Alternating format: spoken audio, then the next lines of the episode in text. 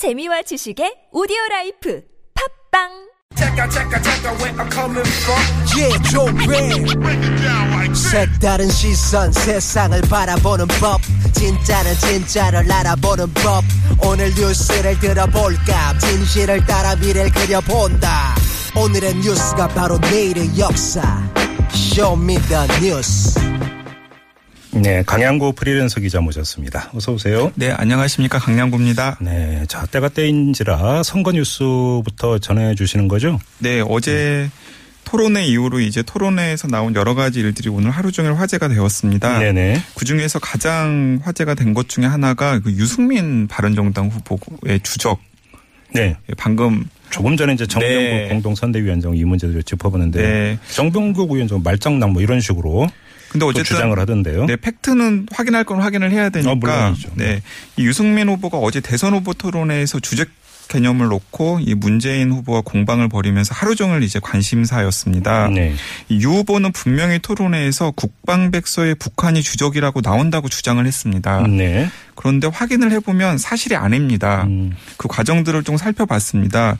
이 올해 1월 발간한 2016년 국방백서는 북한 정권과 북한군은 우리의 적 이라고 표현을 하고 있습니다. 네. 그러니까 김정인 정권과 이를 호위하는 북한군은 우리의 적이지만 음흠. 북한 주민은 그렇지 않다는 점을 국방백서가 명확히 하기 위해서 이런 표현을 쓴 것인데요.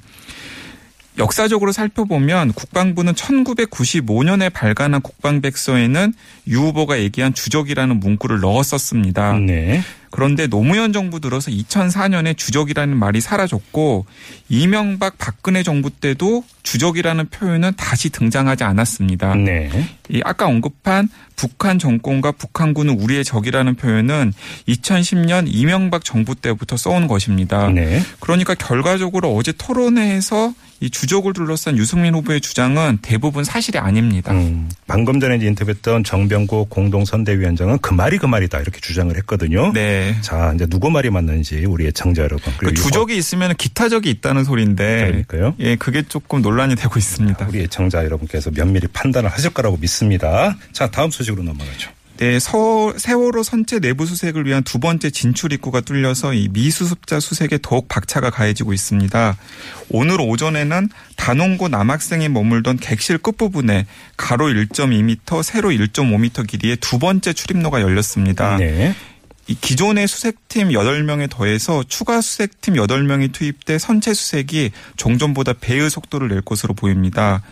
이 한 곳에 쌓아두었던 이 펄을 세척하기 위한 작업도 속속 진행 중입니다. 네. 이 선체 인근에는 인양 작업에서 나온 펄을 오늘 오후 1시부터 세척 작업을 진행하고 있습니다. 네. 이 오늘 작업 모습을 옆에서 지켜본 유가족은 이제 곧 미수습자의 유골을 수습할 가능성이 커졌다면서 음. 굉장히 반가워하고 있고 기대하는 상황입니다. 정말 그랬으면 좋겠습니다.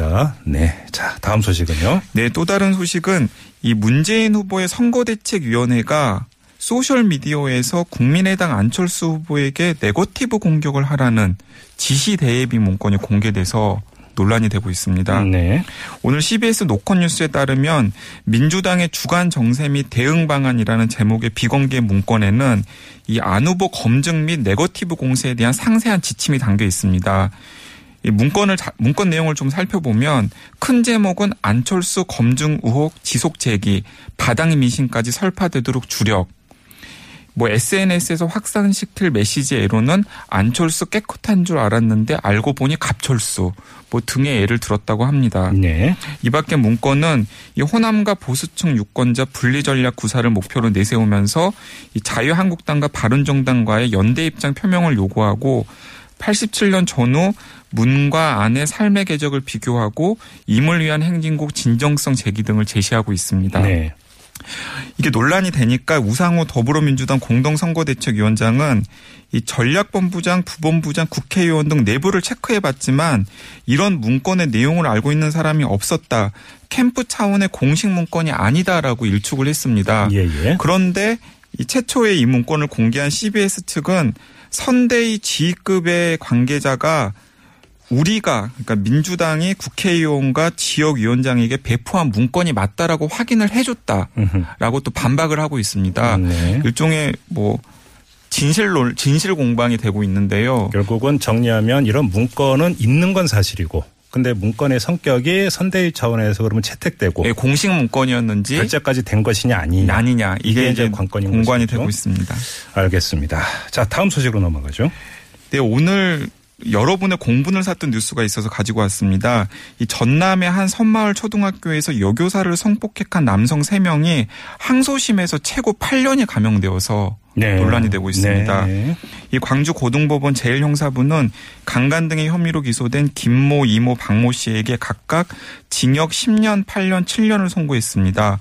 앞서 1심 재판부는 각각 18년, 13년, 12년을 선고했는데 음. 8년, 5년, 4년이 감형된 것입니다. 예. 이 재판부가 내세운 논리도 약간 빈약합니다. 증거를 종합해 보면 1심의 판단이 정당하다. 예. 그런데 항소심에서 피해자와 합의한 점 등을 종합적으로 판단해서 최종형을 정했다라고 덧붙였습니다. 성범죄는 그 합의와는 상관없이 가는 거 아닙니까 원래? 네, 그렇습니다. 네. 그래서 여러분이 더 공분을 하는 것인데요. 네. 이김 씨 등은 지난해 5월 22일 자정에 이 전남 신안의 한 섬에 위치한 초등학교 관사에서 사전에 공모해 20대 여교사를 차례로 성폭행한 혐의로 구속 기소되었고요. 네. 특히 또 이번 판결이 이해가 안 되는 게 이 중에서 김 씨는 이와는 별개로 2007년 1월 21일 밤 대전에서 20, 20세 여성 A 씨의 집에 들어가 성폭행한 혐의도 함께 받고 있습니다. 예, 예, 예. 그러니까 이런 혐의에 대해서 검찰은 각각 25년, 22년, 17년을 구형했는데 음. 2심에서 거의 절반 가까이 줄어든 셈입니다. 그러게요. 네. 근데 이게 이제 뭐 대법원으로 간다 하더라도 이때는 양형은 상관이 없는 거고 대법원에서. 네, 이제 논리를 따지니까 그럼 대법원에서는 법리 이제 제대로 적용됐는 거 이것만 따지거든요. 네. 알겠습니다. 자, 다음 소식으로 넘어가죠. 네, 사드 배치 애정지인 성주 골프장에 오늘 미군 공사 장비가 처음으로 진입되어서 네. 네, 논란이 되었습니다. 이 공사 장비 투입을 막으려는 사드 반대 시민 단체 또 원불교 단체 등과 경찰 사이에 충돌이 발생했습니다. 이 오늘 오전 6시 30분께 미군 군복을 입은 운전자가 운행하는 중장비 두 대가 성주 골프장에 뒷길로 진입을 했고 주민 20여 명이 미군의 공사 차량 진입을 막으려고 시도했으나 이 경찰 승합 차량 두 대와 경찰 150여 명 가량에 둘러싸였습니다. 네네. 이 과정에서 원불교 교도 한 명이 실신의 병원으로 이송되고 음. 원불교 교무 두 명도 가벼운 부상을 입었다고 합니다. 네. 이 반대하는 단체는 환경 영향 평가도 제대로 끝나지 않은 상황에서 국방부와 미군의 공사 차량 진입은 명백한 불법이라는 입장입니다. 네네. 반면에 국방부는 공사를 하는 것이 아니라 단지 장비를 이동하는 것뿐이라고 해명하고 있습니다. 네.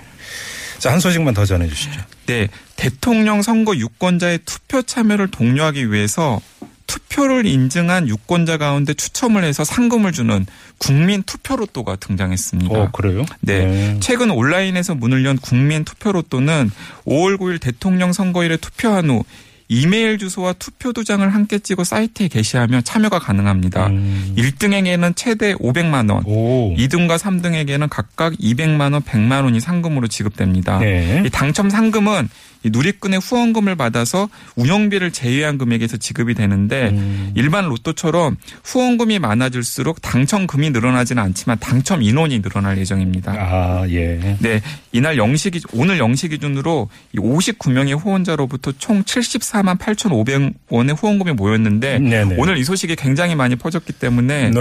후원금이 더 모일 가능성이 있습니다. 음.